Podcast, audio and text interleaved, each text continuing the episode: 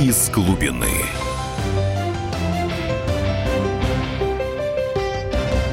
Добрейшего вечера, дорогие друзья. Итак, в эфире очередной выпуск программы «Из глубины». Ведет ее Максим Калашников, писатель-футуролог. И поговорим мы сегодня на животрепещущую тему. Вообще-то русским все время, ну, нынешним же постсоветским русским, колют глаза низкой производительностью труда по сравнению, в общем-то, с западными странами. Вот что обычно кто этим занимается? Ну, господа либералы наши, так сказать, которые управляют экономикой и финансами. И намек, в общем, очень ясен и непрозрачен. Но русские-то унтерменьши вообще, безмозглые, криворукие и прочее. Но так ли это? И почему у нас производительность труда ниже? И насколько она ниже? И как вообще исправить положение? Поэтому в гостях у нас сегодня известный возмутитель спокойствия, такой ярый ненавистник системных либералов-монетаристов сырьевых, известный кубанский промышленник и машиностроитель Вячеслав Яковлев, можно сказать, экономист по жизни, практик. Вячеслав, добрый вечер. Да, добрый вечер. Ну, вы позволите, я начну тему. Я тут покопался несколько статистики э, в либеральной. Угу. И вот получается, что э, в Российской Федерации производительность труда где-то в среднем в два раза ниже, чем в Евросоюзе, и в два с половиной раза ниже, чем в Соединенных Штатах. Вообще мы там где-то около Бразилии болтаемся. Но самое интересное, что считается производительность труда по, в общем, они, вот господа либералы наши, я посмотрел там данные Минэкономики, угу. которые приводят, они считают очень они считают по финансовому результату на, как говорится, на одного работающего. То есть они считают по-разному то, сколько э, нужно человек, чтобы заработать миллион, например, долларов, считают там ВВП, что вклада. Вот, то есть там типа в Германии 13 человек, в Соединенных Штатах 11 человек, а в Российской Федерации там, я уже не помню, что-то, по-моему, а, 57 человек на 1 миллион долларов. Другие считают, сколько один человек дает ВВП э, в долларах, да, в ВВП страны обеспечивает. И как, как тут не считай, очень получается разы с западными странами. Вот. Не, ну, конечно, наверное, поспорить трудно. А, нашу промышленность долго били, долго в нее не инвестировали. И там действительно роботизация какая, какое там оборудование. И действительно Роснефть добывает э, там, не знаю, 100, какие-нибудь 100 миллионов тонн, 109 миллионов тонн, имея 161 тысячу, например, человек. Персонал на фоне там British Petroleum Тогда бывает 200 миллионов тонн, а там 80 тысяч работников, то есть двое меньше. Есть, естественно, за счет технической отсталости, есть, собственно говоря, разница в производительности труда. Да, ну также можно и посчитать и оплату труда.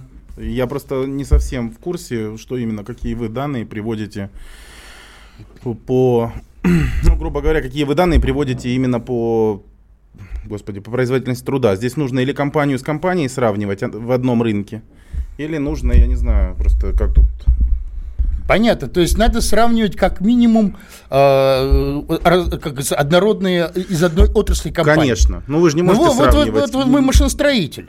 Вот. И если смотреть на, собственно говоря, на машиностроение, на машиностроение, вот считается примерно 33% от американского машиностроения российские машиностроители имеют. Вот у меня вот такие данные были.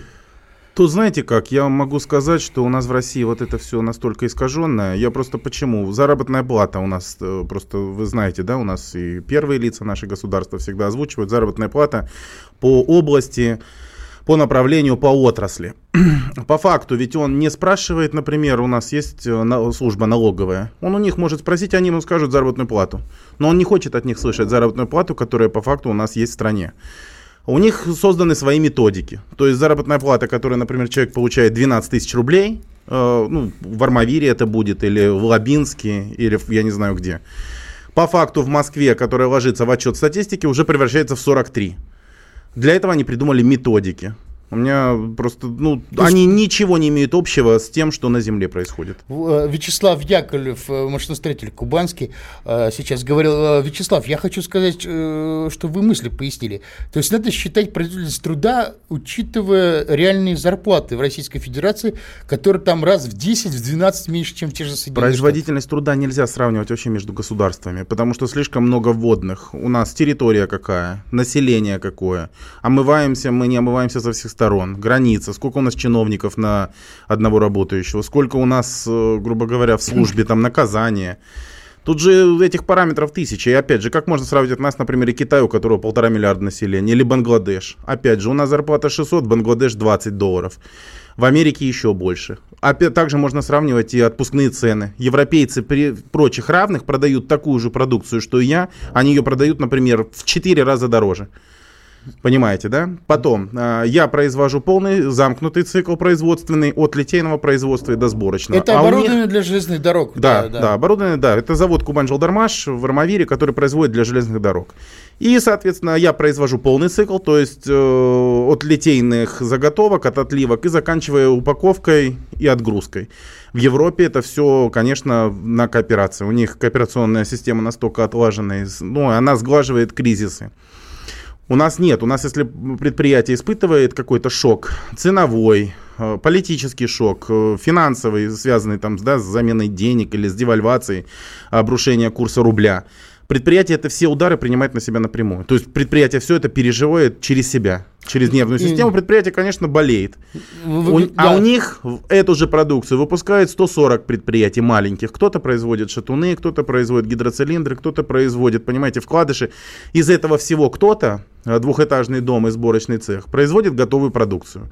Как я могу э, сравнивать производительность труда у себя и у них, если мы, ну, вообще, их несопоставимые просто параметры, да, чтобы их сравнивать? Вячеслав, э, Вячеслав Яковлев, директор э, машиностроительного завода с Кубани, сейчас говорил, я хочу сказать, что они на самом деле, те, кто сравнивают, они ведь сами действительно никогда в жизни, все эти министры экономики, финансового, никогда в жизни э, реальным производством не руководили. Но ведь есть действительно объективная вещь. Ну, один обрабатывающий центр, э, хороший, современный, да. он, за, за, он заменяет 15 станков и 15 рабочих на станках. Да, это, да? это, если честно, это параметры экономистов. Э, те, кто занимается непосредственно производством, вы даже не представляете, сколько всего нужно, чтобы этот обрабатывающий центр работал. То есть э, в представлении наших э, финансистов, вот государственных, ну, потому что мы других не видим, да, а тех, которых видим, они ничего на самом деле, кроме улыбки, не вызывают, особенно когда они рот открывают. Так вот, э, в их представлении купили обрабатывающий центр, поставили, и он клепает детали. Никто не понимает, что к этому обрабатывающему центру нужен хороший, качественный сжатый воздух. А это нужны хорошие компрессоры без влаги, да, соответственно, с осушителем. То есть эти у нас же в России вообще это проблема. Дальше, он требует хорошего электричества. У нас же скачки, напряжение скачет в сети так, что никакое оборудование европейское, современное не способно его выдерживать. Поэтому мы, соответственно, тратимся на то, чтобы сглаживать все эти перекосы. Третье, он требует хорошую сож, потому что туда не засыпешь э, охлаждающую Надо, жидкость. Охлаждающая, охлаждающая жидкость, жидкость, да, да, ну потому что детали трения. Сейчас, конечно, много технологий, особенно вот и МАК, э, ну есть западные технологии. Вот я был в Германии на заводе, который коробки передач делает. У них очень много обрабатывающих центров, э, которые работают без СОЖ. Ну это отдельная уже ну, история. Ну короче, Вячеслав, то есть если... Да, как, к этому станку хочешь, потребуется оператор Потребуется технолог, потребуется тот, кто будет инструмент ну, с технологом поставлять. Потребуется человек-электрончик, потребуется ремонтная служба. То есть просто у них представление, что поставили станок, но сейчас, слава богу, у них одно подменили на другое. Они же, ну, я уже говорил, они папуасы, они же ничего не соображают.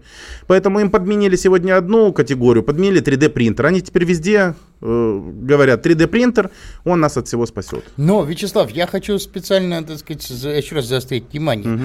Ведь для того, чтобы, да, сравниться, а, а, сравниться, что называется, с иностранными конкурентами, по производительности, по качеству все равно да. нужно ставить очень сложное современное оборудование, да. которым нужна обвязка вот в виде того инфраструктура, инфраструктура сжатый воздух, Конечно. нормальное напряжение, все. Это ведь жуткие, это страшные затраты. Да. Это, это что называется из собственных средств э, невозможно это финансировать, нужны кредиты, а кредиты благодаря нашим систем, системным либералам стоит просто жуткие... Жут, Вы знаете, я бы не делил да, чтобы вы не делили что? На либералов, не либералов, они все бестолковые. Вот все, кто там сидят на деньгах, они все бестолковые. Ну, но я, Вячеслав, сейчас мы уйдем на перерыв, угу. я попрошу вот вернуться к этой теме, да, жизненной. После него мы сейчас попробуем ее раскрыть. Друзья мои, оставайтесь на нашей волне, а мы продолжим разговор с промышленником-практиком. Из глубины.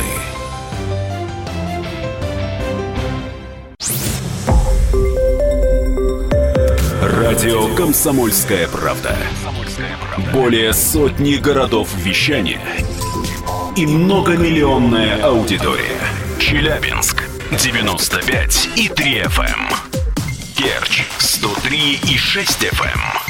Красноярск 107 и 1 FM. Москва 97 и 2 FM. Слушаем всей страной. Из глубины. Еще раз добрый вечер, дорогие друзья.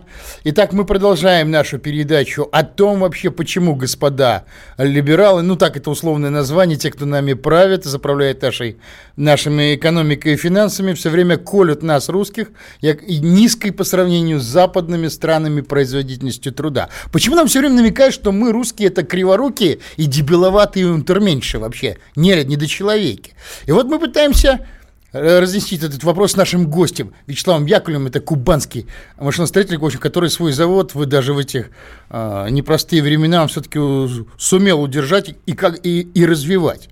А, я, ну, у микрофона, как всегда, ведущий Максим Калашников, писатель-футуролог. Напоминаю, что студийный номер телефона 8 800 297 02, WhatsApp плюс 7 967 297 02, ну и, соответственно, такой же вайбер. Ну, э, мы вернемся к вопросу, э, с которого мы ушли на перерыв. Вячеслав, вот вы начали говорить о том, что для того, чтобы, собственно говоря, вот эту производительность дать, э, высокую, не будем говорить сейчас, выше, ниже западной, надо ставить очень дорогое оборудование и всю дорогую инфраструктуру, и дорогие кадры нужны к ним. Мы, знаете, есть такое выражение, что баран во главе львов, стада львов, он все равно остается баран. И это стадо, в общем-то, не жизнеспособное. Сейчас армия, армия да, баранов, армия которая, баранов которая со львом, да, да это сильная, да. Вот примерно то же самое. Мы можем сколько угодно дорогих станков накупить, мы можем потратить все деньги, нефтедоллары там, какие-нибудь прибыли, фонды, какие у нас накопившиеся и так далее на оборудование, понимаете? Но если на них стоят бараны и всем этим управляют бараны, то это будут просто деньги на ветер. Это то, что мы сегодня наблюдаем. По сути, деньги вкладываются не в тех, кто в этой стране что-то хочет создавать, что-то создать. Деньги вкладываются в тех, кто к ним ближе, и кто говорит, слушай, давай деньги оприходуем, а дальше пусть сами и растут. В крайнем случае мы можем отсюда уехать, и все, и до свидания. Вот где у нас проблема заложена. Она абсолютно не в том, что у нас нет людей. У нас очень много по стране людей, которые хотели бы эту страну развивать, потому что эту страну любят. Любят не в том смысле, что вышли на экран, сказали любят. Нет, я думаю, что люди, настоящие патриоты, они как раз видят плохое. Они любят свое хорошее, но и видят плохое, которое они хотят менять. Вячеслав, у меня э, все-таки какой вопрос? Ну вот давайте сейчас э, немножко абстрагируемся, что вот там управляют нами бараны или там дебилералы, как вы хорошо сказали, там, в общем-то, дебиловатые личности. Но есть вот конкретные макроэкономические условия.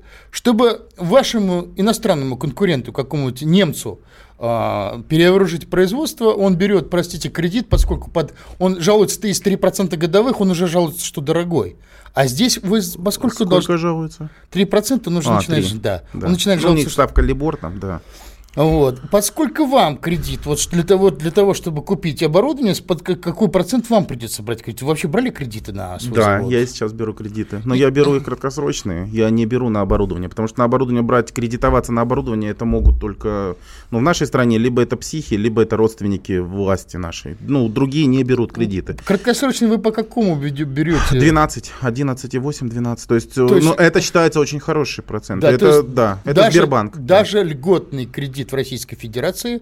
Это не чет... обязательно льготно, это просто хорошие условия, да. которые, да. Он в четверо, в пятеро раз, в пять раз дороже, чем на, собственно говоря, на у ваших западных конкурентов. Западные конкуренты ваши имеют субсидии на него, на опытные я не думаю, работы. Я не думаю, что можно вот так вот сопоставлять наши, например, 12% и их 3. Я думаю, что возможно, что у них 3 отдать намного сложнее, чем наши 12.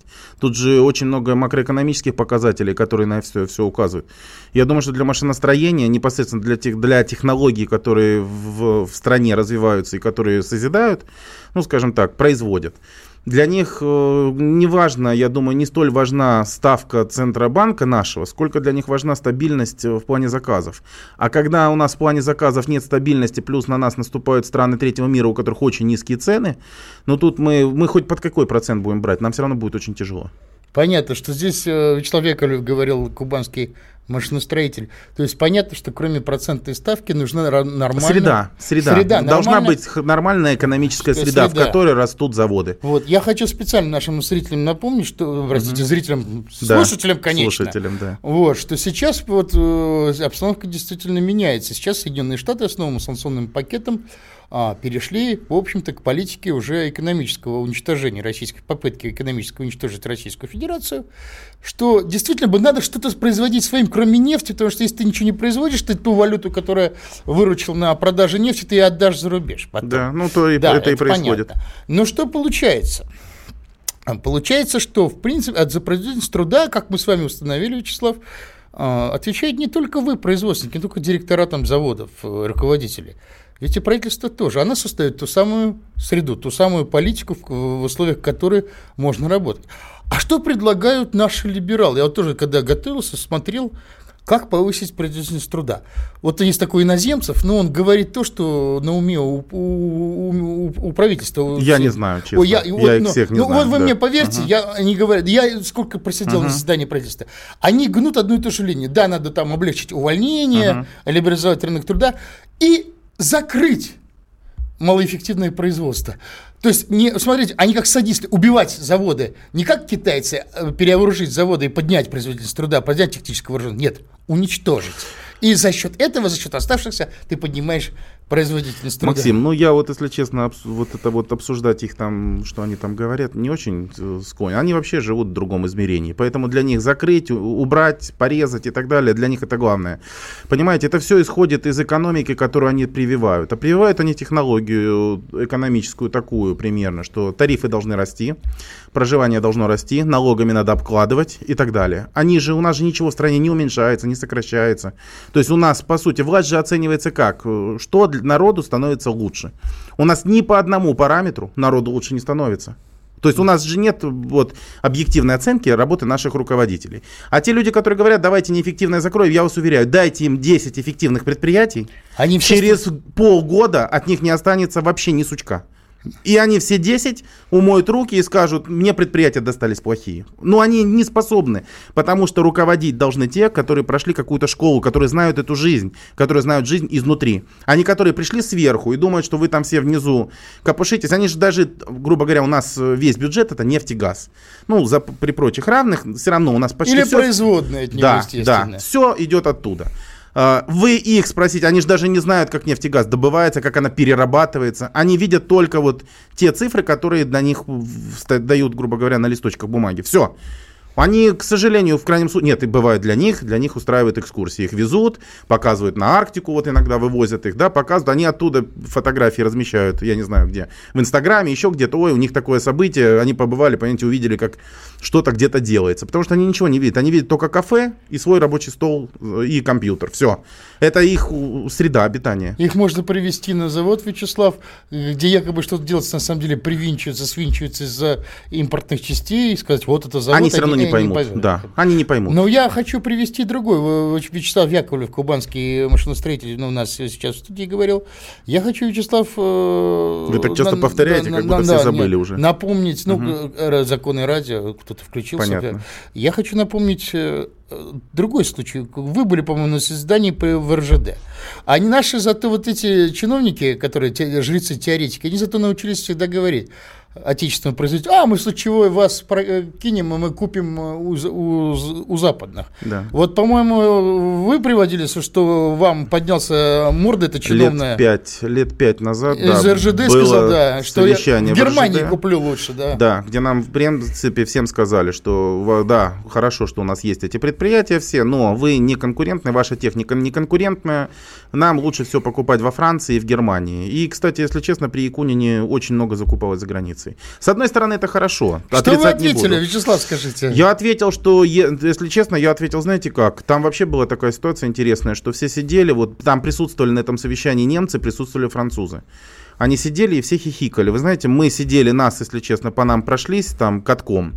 А, сидели. Но я когда вышел, я сказал, слушайте, если вы вот то, что вы говорите, как бы есть правда, тогда давайте по-другому. Если вы не хотите видеть свои заводы своими поставщиками, то мы не хотим видеть вас нашими покупателями. Я хочу видеть, грубо говоря, в РЖД немцев. Пусть немцы будут руководить там, и тогда я больше чем уверен, что немец придет, у него волосы дыбом, он скажет, вы чего, обалдели, что ли, покупать немецкую технику для своей железной дороги? Давайте покупать российскую. Ну, конечно, у меня отношения там с одним из чиновников испортились. Ну, кстати, после того якунинская команда вся ушла. Сейчас пришло, сейчас, я думаю, что сейчас оттепель, ситуация получше для многих предприятий, которые работают в РЖД, честно. Ну, при Владимире Ивановиче было до По- смешного. Понятно, да. что на, на самом деле, вот нам пишут, давно не лепится идея о том, что во всем виноваты либералы. Либо у руководства страны все либералы, либо, что, скорее всего, сказка про либералов всего лишь сказка. Сволочи ненасытные, извините за выражение, в полном составе. Ну, во-первых, дорогой наш слушатель, мы об этом и говорили, что, в общем, э, наш гость говорил, что, в общем, там действительно все примерно такого настроения. А я вам могу добавить, что и первое лицо у нас в экономике вполне себе э, монетарист, системный либерал.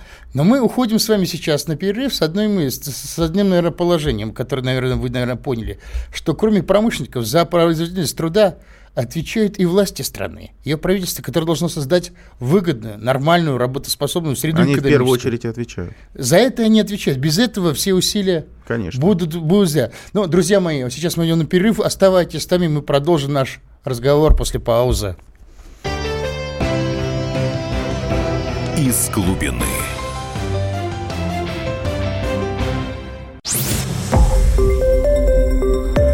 Радио «Комсомольская правда». Более сотни городов вещания и многомиллионная аудитория. Челябинск 95 и 3 FM. Эм. Керчь 103 и 6 FM. Эм. Красноярск 107 и 1 FM. Эм. Москва 97 и 2 FM. Слушаем всей страной. Из глубины.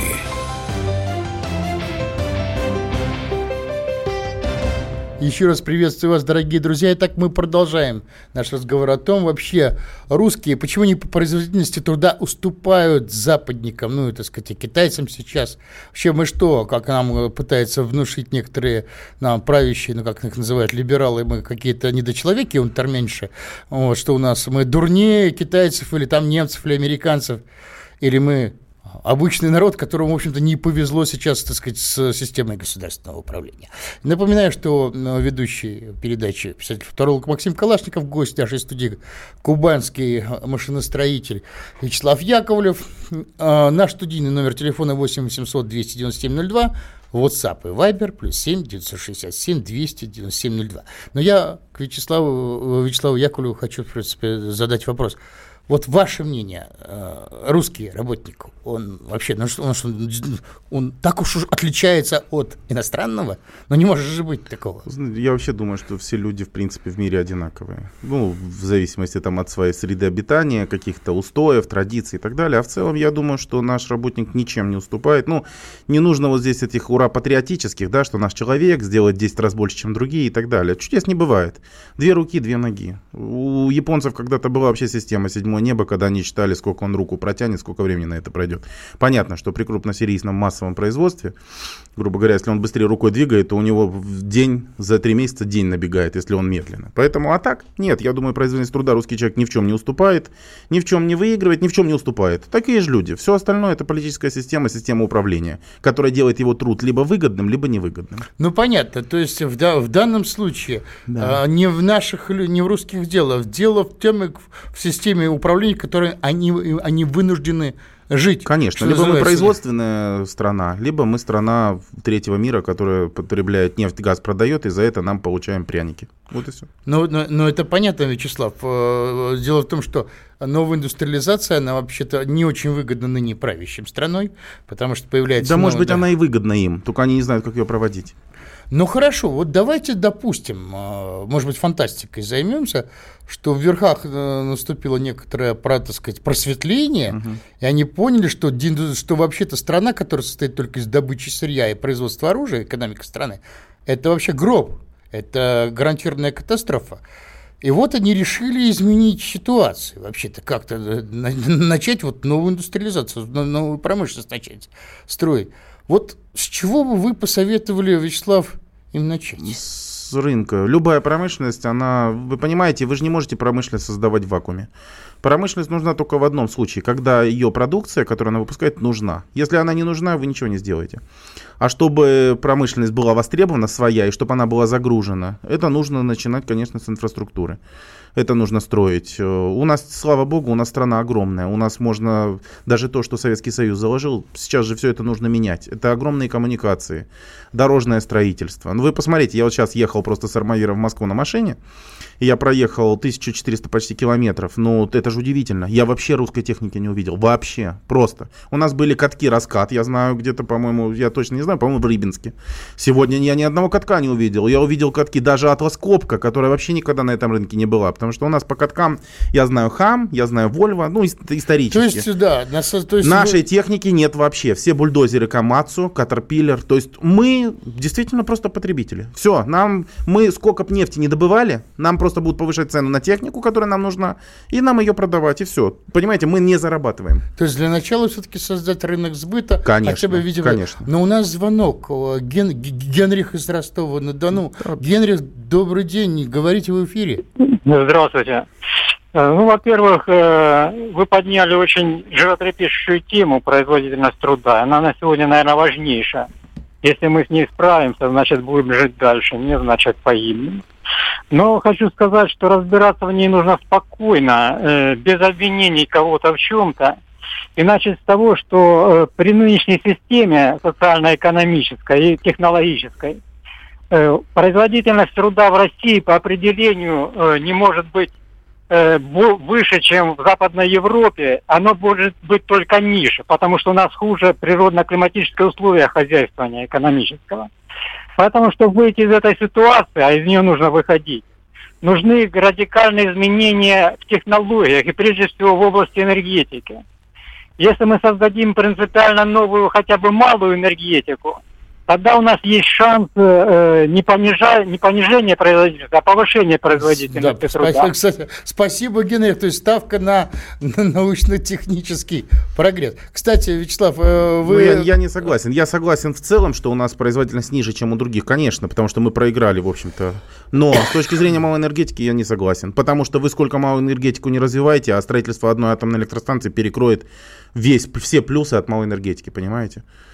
Она будет дешевле? Конечно, она будет просто дешевле, да. Ну, с атомной электроэнергией очень тяжело бороться по цене. Единственное, что у нее минус, это вот, конечно, катастрофические последствия, если вдруг что-то пошло не так.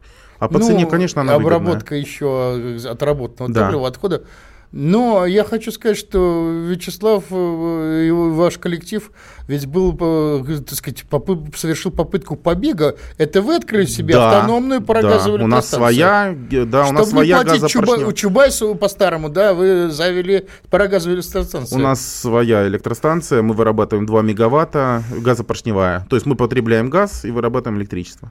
Вот, да. понятно. То есть э, выгодно оказалось? Выгодно, это оказалось выгодно, но это выгодно на дистанции. Понимаете, если вы хотите получить вот сейчас сиюминутный, э, нет, вы не получите. Плюс там, конечно, очень много вводных камней, включая ту систему, которую, понимаете, когда мы ее запускали, Владимир Владимирович по телевизору объявлял, что у нас не хватает генерации, а я в это время, мы не могли ввести генерирующие мощности. Нам их не давали ввести. Понимаете, у нас вот так примерно и работает система. Понятно. Наверху вот... вроде как говорят, нам чего-то не хватает, а внизу делают все, чтобы этого и не хватало.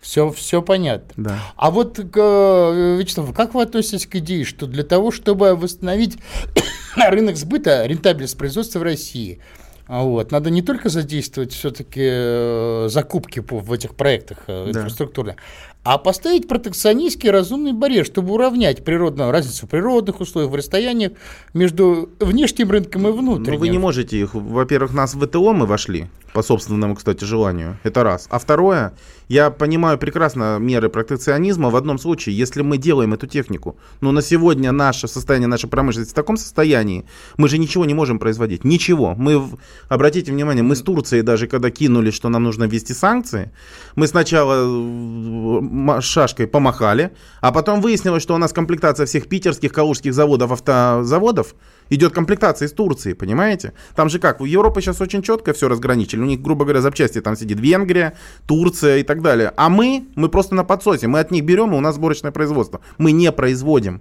Но ведь э, мы с вами допустили, Вячеслав, что э, наступил момент просветления. Э, ну, ну фантасти, фантастика, я понимаю, э, в, в правительственных головах, в верховных головах. Но ведь в конце концов можно э, постепенно восстанавливать с помощью протекционизма, Вы знаете, наплевав как? на ВТО, нарушая Максим, его. вопрос не в этом. Здесь вопрос гораздо сложнее в том смысле, что люди, которые у нас сегодня обладают возможностью распределять деньги, они примерно думают так, что деньги дадим, и все зацветет. Вопрос только, есть деньги или нет денег. Они не понимают, что технологии – это целые поколения – это станки, оборудование, испытания и так далее. Вы понимаете, вы возьмите авиацию, советская авиация, ведь она замечательно делала планер. Мы действительно опережали европейский Боинг и Аробус, мы опережали по планеру. Почему? У нас не стоял вопрос экономики. Мы создавали испытательные машины, и мы планер испытывали в, в этих аэродинамических камерах гигантские строили, потому что не было экономики. Мы проигрывали по расходу двигателя, мы проигрывали да, по да, авионике, но планер у нас был безупречный. Понимаете, и мы, но мы проиграли в экономике. То есть э, вопрос же, что сегодня деньги можно. Вот в, в этом и беда. Они думают, что деньги дадим, и все. И все а в итоге собой закан... Да, и все само собой наладится, лишь бы были деньги. Ну а чтобы Вячеслав Яковлев... Люди нужны. Люди вот нужны в первую очередь. Вячеслав Яковлев э, как промышленник. Вот завтра, предположим, там сказать, э, президент, там, я не знаю, Путин, Калашников, или там назначили Вячеслава Яковлева министром, не, не хочу сказать экономики, промышленности. Да. Министерство, ну, хорошо, Министерство машиностроения. Вот чтобы Вячеслав Яковлев как промышленник сделал в исправлении ситуации, чтобы мы не были в таком жалком положении. Я бы в первую очередь разогнал всех, кто деньги просто ворует. Вот я бы начал с этого. Но вы понимаете, ну, я думаю, что меня бы сняли, за пять минут до того, как я только списки бы предоставил. Понятно. Вот Ну хорошо, допустим, что у вас есть защита сверху, у вас там круглосуточная охрана. Там все очень просто. Разогнали тех, кто деньги ворует, собрали тех людей, которые действительно эту страну любят. Все и сказать, давайте вместе заниматься страной. Но не просто щеки раздувать, мы в 25-м году полетим, мы в 30-м году взлетим и так далее. Это все для услады ушей. На самом деле это очень тяжелый труд. И не факт, что его труды увижу я или мои дети. Мне очень хотелось бы, чтобы мои дети уже пожали те, пожинали те плоды, которые я сегодня закладываю. Не бывает вот этих сиюминутных, понимаете? Эти технологии что... десятилетиями развиваются. Они думают, купим станок и все, и у нас все получится. Ничего не получится. Поэтому их используют как баранов нам поставляют технику, прикручивают колеса, а им показывают, что это все нормально. Они все ну, равно да. не понимают. Ну вот вы сейчас описали, в принципе, а, сборочное производство, по-моему, комбайнов По всей класс. стране. Класс. Класс, там... ну а классы не скрывают, они как бы все получают с Германии, здесь собирают. Да, здесь они да. свинчивают нашим да. А, они, кстати, любимые, в общем-то, клиенты наших всех департаментов промышленности и так далее. У нас губернатор, у нас на заводе не был ни разу, а у них, наверное, уже раза четыре был. Ну, понимаете, это, это и есть система. Можно ли сказать, что ваш завод, в общем-то, смог отойти от части импортных комплектующих? А у меня вообще практически нет импортных комплектующих, кроме двигателей. Э, двигатели, да, потому что двухтактные, четырехтактные, ну, я, грубо говоря, малой мощности двигатели в России не делаются. Раньше Уфа делала, она последняя тянулась, прекратила. Все, малой у нас нет в России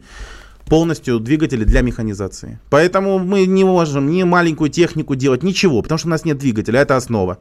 Понимаете, а еще основа, конечно, это подшипники. Ну, у нас в России это все к закату. Пол, То ну, есть, но... Близок к закату и подшипниковой промышленности. Вот, но с чего-то вы бы начали бы? Конечно, начал бы. То есть все равно какую-то политику импорта... При желании можно сделать очень многое. Было бы желание, и все. Вот. То есть, то есть можно сказать точно, что по опыту Армавира да. можно наладить, можно наладить свое производство. И если отво, отвоевывать, отвоевывать позицию за позицией, то можно двигаться вперед. Если позиция за позицией, да. Но не все. Просто многие же думают, что раз и все, и мы все. Нет. Это нужно идти шаг за шагом, год за годом десятилетиями. А, Вячеслав, мы сейчас уйдем на перерыв. Угу. Друзья мои, оставайтесь на нашей волне. Надо завершить тему. Из глубины.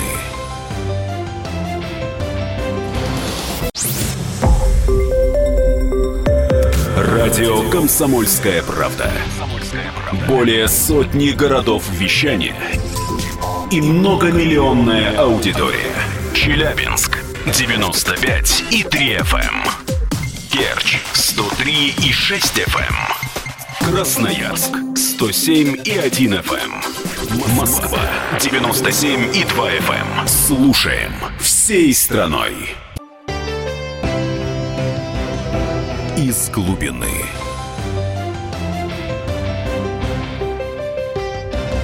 Приветствую вас, дорогие радиослушатели. Итак, мы продолжаем нашу тему. Вообще, почему русские уступают по производительности труда вообще всяким американцам, европейцам и прочим? почему наши господа, так сказать, тем, кто нами управляет, их обычно называют системными либералами, но они все, наверное, системные либералы, все время кулят нам глаза этим фактом, фактически, практически без слов намекая на то, что мы недочеловеки, он меньше.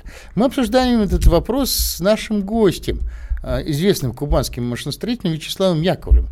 У микрофона, как всегда, ведущий Максим Калашников.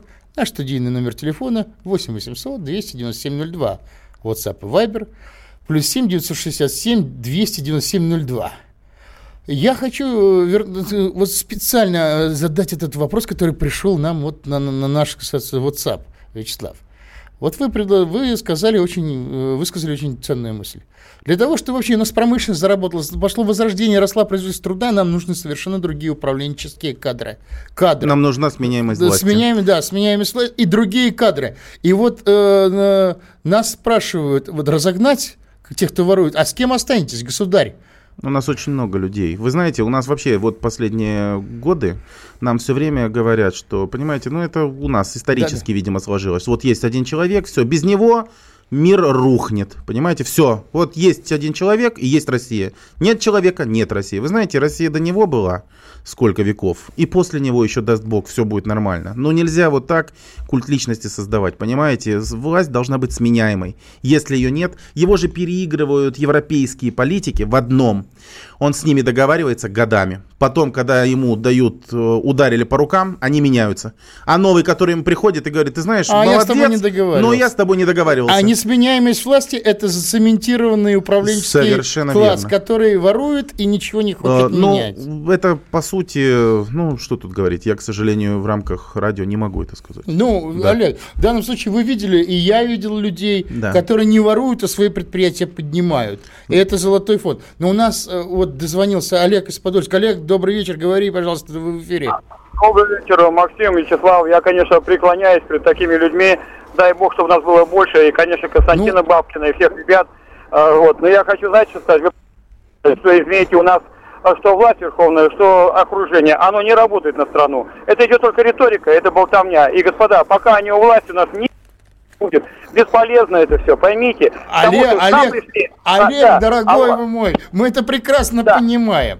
Мы прекрасно понимаем, и наш, но наш долг сейчас, как э, э, представители, в общем, общественности, не только СМИ, но и промышленности, сейчас, в общем-то, и говорить об этом, указывать на корень проблем, все равно будут некоторые изменения. Вячеслав, может, я не, не, прав, вы добавите что-нибудь? Да нет, человек, в принципе, прав. Вы понимаете, тут вопрос такой. Вы говорите сейчас, да, что те люди, которые предприятия поднимают и так далее, вот э, золотой фонд. Какой золотой фонд?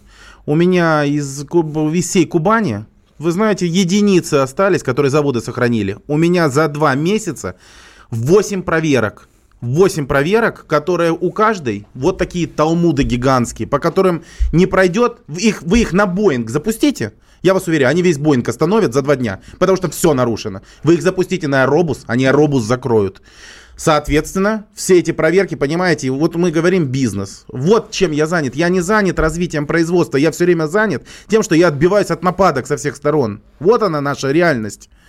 А включаем телевизор, а нам там говорят, промышленность будем поднимать, нужны люди. Вон у нас пришел один человек, который всем сказал, у нас не хватает хороших директоров. И следом его сына назначают руководить всеми директорами. Откуда возьмутся директора, когда над ними, извиняюсь, секунд сидит какой-то?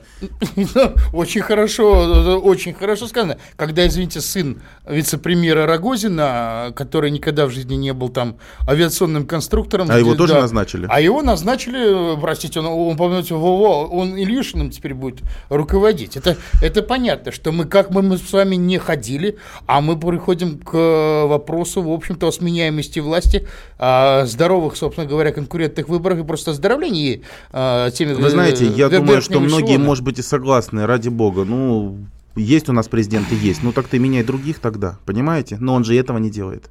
Ну да, это, это понятно.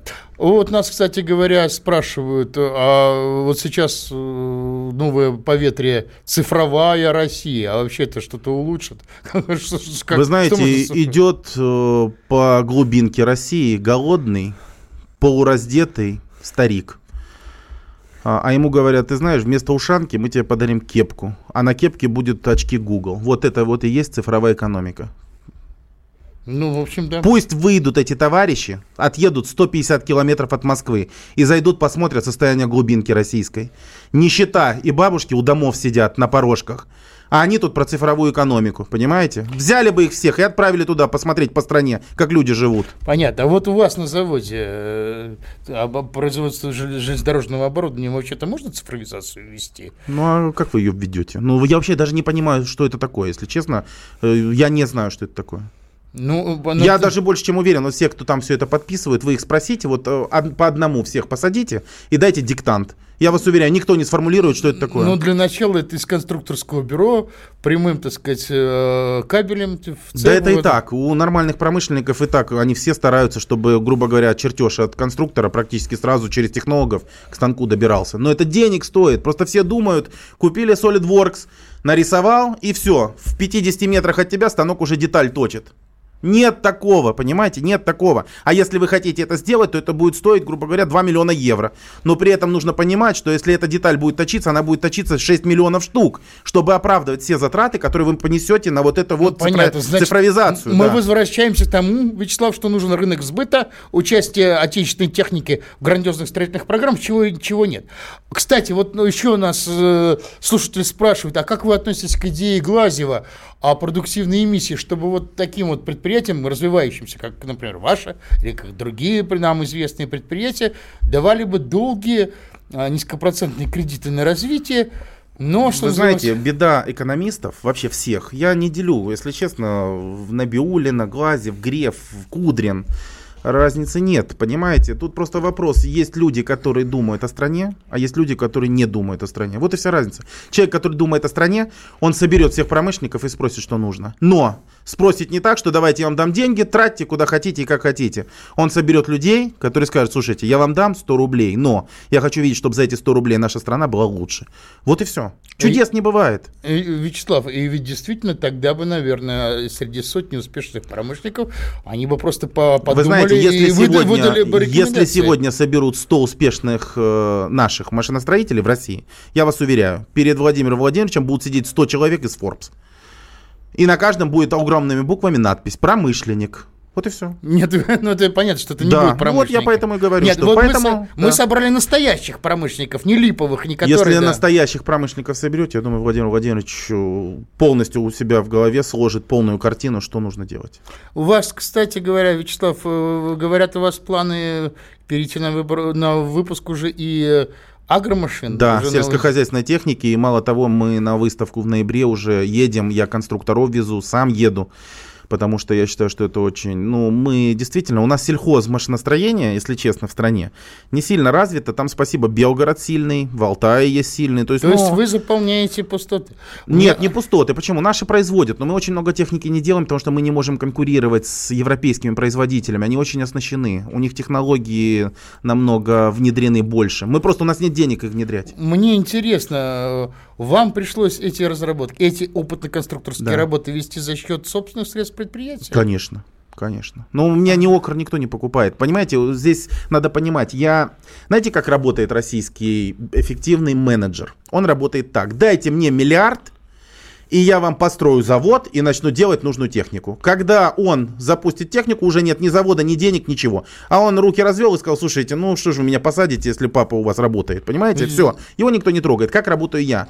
Я захожу на рынок, фактически, и пробиваю на этом рынке себе головой путь. Потому что у меня нет возможности, понимаете, а, рынки создавать. Нет возможности, потому что это огромные деньги, чтобы рынки создавать. Сколько, я просто хочу, во сколько, какой порядок э, цифр вот обошлось вам разработка двух видов? Ну, я вам честно скажу, не так много, потому что я купил, по сути, готовые чертежи, которые на сегодня производятся. Но я же реалист, я вхожу на этот рынок уже с чем-то должен войти, с тем, что на сегодня на рынке востребовано. Я сегодня зайду и буду конкурировать с остальными. А уже дальше я для этого еду в Германию, чтобы посмотреть, что производят немцы, что производят французы. Ну, мировые лидеры именно в сельхозобработке в сельхозмашиностроении. А там уже мы посмотрим и будем думать, как нам, конечно, пойти уже в жесткую конкуренцию с ну, европейскими ну, компаниями. Если бы был бы, например, бы те самые хорошие условия, о которых мы говорили макроэкономически, и был бы да. дешевый кредит, намного бы ускорилось бы дело перехода на новую технику? Конечно, ускорилось бы. Намного нет, потому что я бы много денег не мог взять. Вы не будете брать деньги, если вы не знаете, чем их отдавать.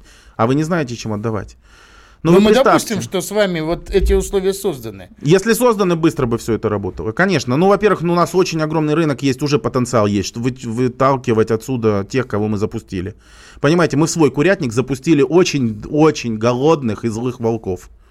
Вот, понятно, с вами был Вячеслав Яковлев, а, кубанский машиностроитель. Мы с вами пришли к выводу о том, что для роста производительности труда надо, извините, других управленцев государственных иметь. Прежде всего, пусть они на себя сначала посмотрят. Вячеслав, а, а, а, огромное спасибо и до следующих встреч, дорогие спасибо, друзья. До следующего спасибо, понедельника. Спасибо. Из глубины.